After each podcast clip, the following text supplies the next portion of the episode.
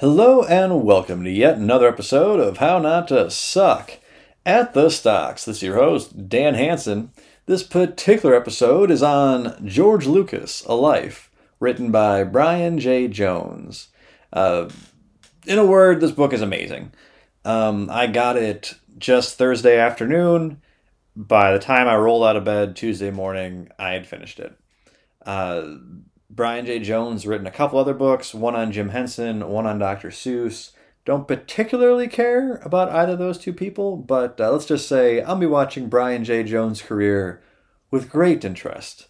Uh, phenomenal book. Uh, let's get to uh, let's get to the beginning of George Lucas's life. So he always loved cars.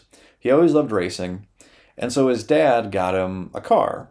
But his dad figured, well, I'll get him this shitty car so George can't, you know, go too fast. But of course, George souped it up so it could go really fast. So I thought that was cute because that's like Anakin Skywalker with the pod racing in episode one. Or it's like Han Solo with Millennium Falcon. You know, it may not look like much, kid, but it's got it where it counts. Uh, until one day, Lucas actually got into a car accident and wrapped his car around a tree. There's actually a picture of it in the book. Uh, it's, it's horrifying how fucking destroyed this car is. Um, and so they towed that car through downtown, down the main street that George Lucas liked to drag down. And, you know, his classmates and his teachers saw it, and everyone thought he was fucking dead. And when his teachers found out that he was actually alive in the hospital, they figured, well, he's going to be dead in three weeks anyway. So let's just, instead of failing him, because no one wants to fail a dead kid, let's let's give him D's, you know, so he can at least graduate uh, posthumously. Uh, but it turned out Lucas, of course, spoiler alert, uh, actually survived. It actually turned out it wasn't that bad because the seatbelt that he himself had installed came loose as the car was barrel rolling down the yard and actually flung him at the last second. So he was saved from uh, the brunt of the, of the accident. But it gave him a new lease on life that he wanted to do what he wanted to do. Every day was like an extra day to him. And uh, his father was kind of like your typical, you know, like, oh, I want my son to inherit the family business. And Lucas was like, no, dad, I want to go to school and become a photographer. And his dad was like, no son of mine is going to be a photographer. And so Lucas's friend was like, what about cinematography? And Lucas, you know, didn't really know what that was. He just knew it had to do with cameras. And thankfully, his dad really didn't know what that was either. He just figured cinematography sounded a lot better than photography. So, okay, he's going to pay for that. And it wasn't until Lucas showed up at his first cinematography class, he was like, oh, they're going to teach me how to make movies. And it was just like a fish to water. He loved it, and he was really, really good at it. So every time he'd get a student film project, he would just ignore all the rules. You know, the teachers would say no color or no music, and Lucas would just throw all that to the wind, make whatever the hell he wanted.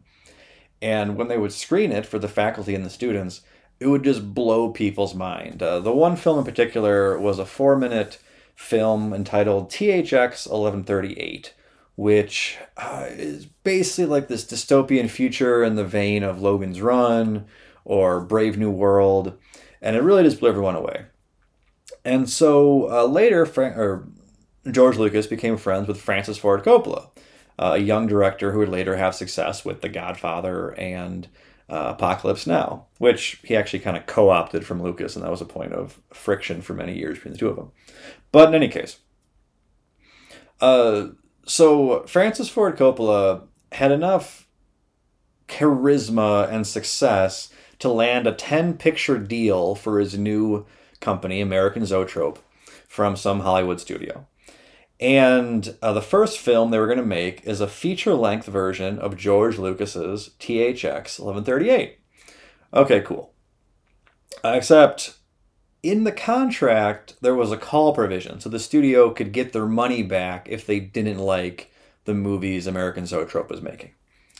Okay, so uh, they make THX 1138, and the studio is like, what the fuck? And if you've never seen THX 1138, uh, the studio was right to have that response. There's a scene in there where the main character, that's Robert Duvall, is getting jerked off by a fleshlight that's on like this mechanical pulley system as he's watching 3D pornography, and it's again, it's just like what the fuck. And so uh, they they the studio edits it, and Lucas is like, "What the fuck, man? You don't even know what the movie's about. Like, what are you doing editing it? Movies are supposed to make money, man." You know, and and so uh, and of course the movie didn't. The movie just fucking bombed, but it didn't just bomb. It caused that studio to pull their contract with American Zoetrope and pull their money back, effectively bankrupting Francis Ford Coppola and American Zoetrope. So Francis Ford Coppola goes to Lucas and he's like, he's like, "Will you quit it with this artsy fartsy coffee house bullshit? Like, can't you just make a normal movie for normal people?" In everyday experiences that actually has an emotional uh, resonance with the American public. And Lucas is like, that's easy. Like all you have to do is have a guy strangle a kitten and boom, emotional response from the audience. That's easy. You know, he wants to make these tone poems, as he calls them. I don't know what the fuck a tone poem, uh, a tone poem is, but he kept saying tone poem throughout the book. So anyway, so uh, he goes and he makes American Graffiti, and it's kind of the same thing where the studio really doesn't understand it, and so they cut parts of the movie out. And again, he's like, you don't even understand it. Like, what do you think? If you don't like it, what is cutting four minutes out of it going to do? Um, except the difference here is American Graffiti actually went on to be a huge hit. Okay. And so Lucas had some clout after that. And I should also mention, I believe it was during American Graffiti, that was around the time he met his first wife, uh, Marcia Lucas. Uh, she was an editor. Uh, and I should I should mention this. So Lucas he he he hated writing, the filming and the dealing with actors and the being on locations. He really just considered that to be the gathering of materials. He considered movies to really be made in the editing room. And that's where he met his wife, like I said. And he was quiet, so at first they would just kind of talk about editing or movies, but eventually they started dating and eventually they were married. Okay, and so everyone's like, well, what are you going to do next with your newfound success? You're this hot young director. What do you want to do? And he's like, oh, well, I couldn't get the rights to Flash Gordon, so I want to make this space movie called From the Journal of the Whills, The Adventure of Luke Starkiller, The Star Wars. And everyone's like, why the fuck would you want to do that? His wife's like, can't you make movies like Francis Ford Coppola, your friend, with like The Godfather and Apocalypse Now, or like Martin Scorsese with Taxi Driver, a movie that uh, his wife had edited? And so, but of course, you know, he's going to do uh, Star Wars. So he spends the better part of the 70s going through the different uh, scripts of Star Wars, different rough drafts. And if you're a huge Star Wars fan, I actually recommend going and reading some of those first uh, drafts. Um, you can see a lot of ideas show up in later films. Like his first rough draft of Star Wars is essentially the Phantom Menace. Um, so anyway, there's there's just some interesting stuff in there, and so he knew it was going to be a tough sale to studios. Okay, and he was right. He was turned down by like every studio in town. So he solicited the help of Ralph McQuarrie, this concept artist, to draw all this concept art of, you know, like the Death Star or X Wings or Darth Vader. All this stuff that's in the American lexicon today, back in the 70s, was just in George Lucas's mind's eye. So Ralph McQuarrie was like this conduit. And so he goes to the Fox executives and he shows it to them. And they all hate it. None of them can understand it, except this one executive he pulls Lucas aside and he goes, George, I don't understand this whole the Star Wars thing. But I like you. I liked American Graffiti. I believe in you. I'm going to make sure you get the money. And so together they were able to wrestle about 10 or 12 million dollars from Fox, which even back in the 70s was not a lot. The original Star Wars was a low budget movie. And so it had production issues from day one. Uh, you know, they filmed in Tunisia for all the Tatooine scenes. Rains for the first time in seven years. Uh, the guy that's supposed to do the costume this is for uh, the cantina scene, the famous cantina scene, gets sick, so he can't make uh, the costumes they want. R2D2 is always falling over, malfunctioning. C3PO is always falling over. Uh, just complete disaster. The special effects. Um, it took them a year just to create the first special effects shot. Because that's how long it took them to create the technology for the film. So uh, it used to be that if you wanted to film a spaceship, you use stop animation, you know, stop motion animation. But with Star Wars, they use Charlie Munger's reversion technique. So instead of having uh, the camera on a stand and just kind of like moving the little spaceship, you know, shot by shot, they reverted it. So you have the spaceship on a stand and the camera is actually tracking around it. And that's how you got like the big sweeping action scenes and the barrel rolls and all that stuff. And um, I should also mention, if you don't know already, that Lucas he cut together all this World War II footage of like World War II dogfights or B-52 bomber like gun turrets shooting down Japanese Zeros and stuff to give the special effects guys an idea of what kind of shots they're supposed to go for. But still, it, it, it took a year just to get the first shot. The guy that did the special effects ended up winning an Academy Award uh, for it. Uh, but Lucas later fired him, as, as we'll get to. But in any case, um, okay, so the thing is filmed. You know, all the issues aside, they got they get their first cut back from the editor, and it's just the worst movie anyone's ever seen. So Lucas takes his wife and a couple of friends, and they they watch it twice. The first time just to watch it, second time to kind of kibitz over it, like Mystery Science Theater 3000. It's like, oh, this scene sucks, cut that, etc. And so they do another cut, and now they show it to all of Lucas's director's friends. So Francis Ford Coppola, De Palma, Steven Spielberg. And except for Spielberg, they all fucking hate it. Like, what is this? Uh, and so they cut it again with direction, you know, from, you know, with the feedback from their friends there. And uh, now they show it to Fox executives. Three of them love it, which is progress. Three of them like it, Three of them hate it, and the rest don't know what the fuck they just saw. Okay, so some, some progress there. So they cut it again. Uh, then they show it to Fox sales teams. And the Fox, you know, the guys are going to like market and sell the film. And the Fox sales teams, they can't believe what they're watching. This is fucking amazing. So, that, okay, that's a good sign. And then they're finally going to show it to uh, like a test audience, all these college kids. So before it starts, Lucas turns to his wife and he's like, ah, oh, we're going to have to recut the whole fucking thing. And his wife is like, if at the end of the movie, when the Millennium Falcon shows up to save the day, if the audience cheers, that's how we know the movie works. Well, thankfully, they didn't have to wait that long for an applause. As soon as the movie started and that Star Destroyer comes overhead, the whole audience is cheering. And by the time it gets to where uh, Harrison Ford's character Han Solo comes and saves the day, the place is just erupting, standing ovation all through the credits. And Lucas turns to his wife and goes, Well, I guess we're not going to have to cut it after all. Uh, so, but Fox still hates this movie. Uh, they release it in 39 theaters. And so one day, Lucas and his wife are out in public and they see this line, eight or nine people wide, just wrapped around movie theater. And they're like, oh, what movie just got released? And, you know, it's kind of like uh, the Beatles when they first landed in the US. And they're like, oh, what's this big crowd for? The president?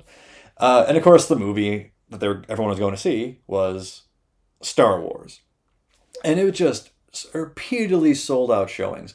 You know, midnight showings, after midnight showings, theaters a thousand people uh, deep, and it would just sell out, sell out. the biggest movie of all time. Uh, the film reels were wearing out. Just, uh, movie theaters had to buy new film reels from Fox to keep playing it they figured that 80% of their ticket sales were repeat views. People just want to see it over and over and over again. Okay. So it's a big hit. Lucas makes a bunch of money. And this is what he's thinking. He's thinking, okay, I finally got the final cut, say, on Star Wars. I, I think I probably didn't mention that, but you know, the studio wasn't going to meddle in the edit. He got that in the contract. But he also got in the contract the toys, merchandising, and sequel rights. So for the sequel, The Empire Strikes Back, he's like, I'm going to fund it myself. Because he didn't like how Fox had the power of the purse and he had to really compromise his vision by cutting a, filming on a shoestring budget. So he's like, no more, I'm going to film myself. So if The Empire Strikes Back bombs, Lucas is bankrupt. He loses everything. But if it's a hit, he's then going to be free from the Hollywood machine and he can do what he wants. And uh, spoiler alert, one second. Uh, pardon me. Spoiler alert Empire Strikes Back is this huge runaway smash hit. Okay. Except all is not well at Skywalker Ranch. So his wife is like, You said we were going to have kids, uh, but you're too busy making these fucking Star Wars movies. You know, she had refused to help create The Empire Strikes Back. She's like, I'm out. Okay. Irvin Kershner, the director of The Empire Strikes Back, was like, I'm not coming back for Revenge of the Jedi. Return of the Jedi is usually called uh, Revenge of the Jedi. He's like, I'm not coming back for Revenge of the uh, Jedi. Uh, I don't want some, you know, when I'm a director, I don't want somebody hanging over my shoulder telling me what to do. So Irvin Kershner's out. Gary Kurtz, the producer of American Graffiti, Star Wars, Empire Strikes Back, as soon as he learns there's going to be a second Death Star in Return of the Jedi, he's like, I'm out. Um, the people who are left, like Harrison Ford, uh, Lawrence Kasdan, the screenwriter, they want Lucas to go in a grittier direction. They want Lucas to kill off Han Solo have Luke Skywalker kind of walk off into the sunset to rebuild the, the Jedi and leave Princess Leia all alone to rebuild the Galactic Republic. But Lucas is like, no, no, no, we're trying to sell toys here. That's why we have Ewoks and everything. I'm not trying to depress people. And so the picture I'm trying to paint is throughout Lucas's career, he kept trying to consolidate more and more and more control first on the final edit, then the power of the purse, and then eventually he was just alienating anyone who would ever tell him no. Uh, and so I want to skip ahead to the the late 80s. And so by then, Star Wars was an afterthought. There hadn't been a new movie in six years. Toy sales were down. Uh, Bantam Books calls up George Lucas and they're like, "We want to make Star Wars books." And Lucas is like, great, you can make Star Wars books, just uh, don't kill off any of the main characters and don't try to go back in time. Don't do anything with the Clone Wars. I, I might do prequels later. Okay. So Bantam Books is like, awesome. They call up Timothy Zahn. Timothy Zahn writes Heir to the Empire. If you've never read Heir to the Empire and you're interested in Star Wars, that'd be a pretty good place to start. In any case, huge hit, New York Times bestseller, the two sequels, New York Times bestseller. And from that, Lucas gets, huh, maybe there's actually interest in this Star Wars thing after all. You know, it had been, you know, 10 years since he had made one of these things. Um, and so he gives uh, LucasArts the green light to start making Star Wars games again. And he, he'd always been asked, are there going to be more Star Wars films? Are to be more Star Wars films? He's finally like, yeah, I'm, I'm working on them. So he starts writing the prequels. Uh, but before before that, just to get some more money, because he's going to self finance the Phantom Menace, he releases the special editions. And the special editions, let's just say, Return of the Jedi was kind of a head nod to the direction Lucas was taking Star Wars. The special editions were an omen. Um, I'm not going to get into it, but let's just say a lot of your fans weren't entirely pleased with the corrections that, or the corrections, the, the alterations that Lucas had made to his films.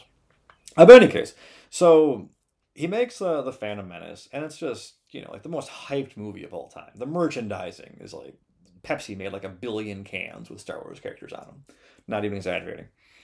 Um, and it's not a flop; it's a hit. You know, so Lucas didn't go bankrupt, but it was critically panned, and then later the fans started to reject it.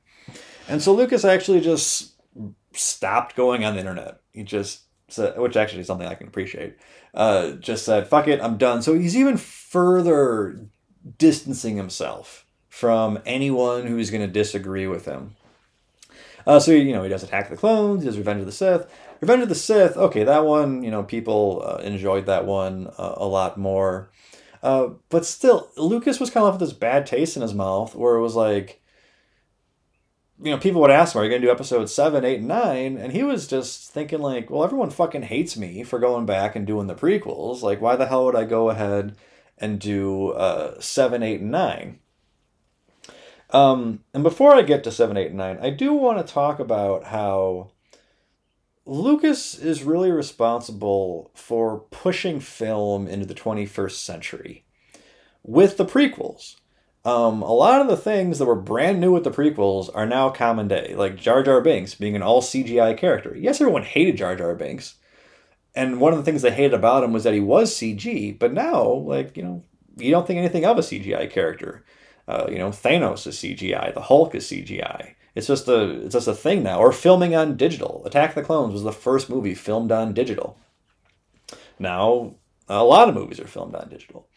And your digital editing. So, you know, back in the day you actually had to cut uh, you know, film and like splice it together and the lightsabers had to be drawn on frame by frame the laser bolts had to be drawn on frame by frame is ridiculous uh, the digital film editing that was created by lucas's company um, anyway so he's responsible for a lot of that but uh, with with the star wars sequels he's like you know what everyone hates me i don't want to you know what's the point of spending 10 years of my life making these movies uh, you know and so he sells Disney to uh, Bob Iger. Sorry, he sells he sells Star Wars to Disney um, through Bob Iger. And so he thought, as part of his contract, that Disney had to use his treatments for 7, 8, and 9. Uh, he was wrong.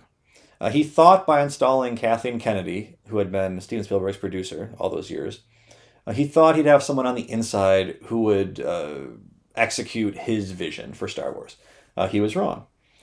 Um, Disney really wanted to kind of go off in their own uh, direction, completely forsaking uh, Lucas's wishes. Um, but I do want to talk about the Mandalorian. So the Mandalorian fans of Star Wars fans have kind of latched onto the Mandalorian as like this new hope in Star Wars. Uh, and so let me talk about Dave Filoni. It's not in the book, but when I'm also going to be able to talk about Dave Filoni. Okay, so Dave Filoni, this uber Star Wars nerd, he's the guy that makes Mandalorian. Um, but in the mid 2000s, uh, he's he's working on the last Airbender, and he gets this call from this woman who claims to be from uh, Lucas Animation. And Dave Filoni's like, "There's no Lucas Animation." and she's like, "We want you to make uh, a, a Clone Wars cartoon." And Dave Filoni's like, "Didn't you guys already do that?" Which they had in like 2002, 2003. And she's like, "Yeah, but George Lucas wants to make a new one, and he wants to meet you." And Dave Filoni's thinking like, "Okay, this is some sort of prank. The SpongeBob SquarePants guys down the hall are trying to pull a fast one on him." And you know, so he's kind of being flippant to her, and she's just like, "I don't understand, like." you know and, and he's like he, pardon me he's like okay i gotta ask you like who put you up to this and she goes i don't understand like is this not dave filoni? And he goes yeah. And she's like well i don't get it. Like it says here you're the guy i'm supposed to be calling. And that's when dave filoni like finally realizes like fuck this is not a prank. This is for real. And he's like oh uh, i'm the guy. Like oh for sure i'm the guy. And so he's they set up the meeting for him to go down to skywalker ranch and meet george lucas's idol. And Dave Filoni is just like, okay, I'm not to get the job, but I'm just to get to meet George Lucas, and that's enough. So he goes down there, hands George Lucas his uh, portfolio of drawings and stuff, and George Lucas is looking at it, and Dave Filoni's like, I'm to impress George Lucas. You know, right, yeah, right. So Lucas is looking through it, and then he, he closes it, and he starts talking to Dave Filoni about, you know, how the Force works, and like the intergalactic politics of Star Wars and shit. And Dave Filoni is just like, yeah, like I, I kind of picked up on all this from the movies and stuff. And so, okay, you know, that's it. Lucas shakes his hand, goodbye, whatever. And Dave Filoni just walks out of the office, out of Skywalker Ranch, just relieved. Like, okay, like, you know, I, I got to meet George Lucas. I got to go to Skywalker Ranch. I can die happy man. But then he gets the call that he's hired. They want him to make the Clone Wars cartoon. So that's the kind of person you have doing the Mandalorian, a guy who understands Star Wars. And The Mandalorian isn't like perfect, but at least it's from people And you also have uh, Jon Favreau, the guy that did Iron Man. And they also take an input from George Lucas. And uh, I know I'm, I'm, I'm perhaps rambling at this point, but I just want to say if the picture I've painted is one where George Lucas spent his entire career consolidating power, okay, cutting out the fine, you know, controlling the financing, controlling final edit, getting rid of all the, the people who would ever tell him no. And then he goes ahead and sells the whole thing to another company to where he has no control. And I think there's a happy medium there. George Lucas shouldn't be the fucking emperor where every time he shits himself, everyone just like laughs and tells him how great he is but he also shouldn't be ignored because at the end of the day, we wouldn't have any of this stuff if it wasn't for him.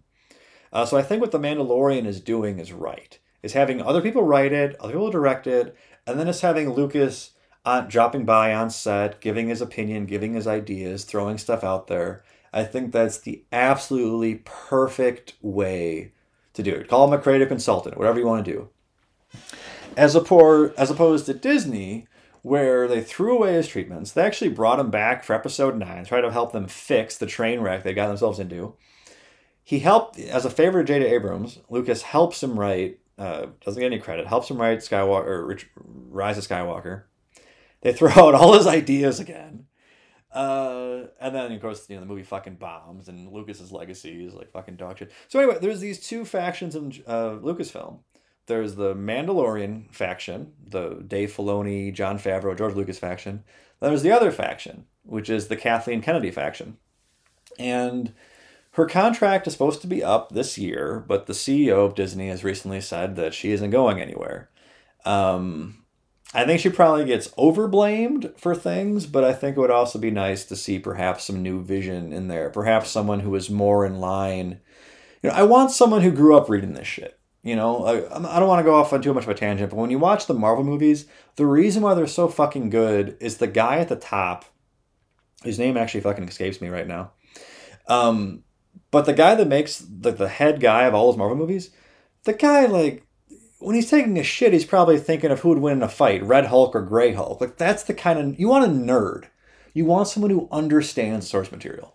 Kathleen Kennedy, she's a suit. Like she should not have been put in that position. So anyway, uh, that's uh, that's George Lucas, A Life by Brian J. Jones, plus uh, Dan Hansen Star Wars rant. Uh, you know, with the Mandalorian, uh, I'm really excited to see where they take it. Um, I hope that side wins, and I hope we get to see more stuff like that. It's not perfect, but you know I'll take it. So, all right, thank you very much for listening, and have a great day. Bye bye.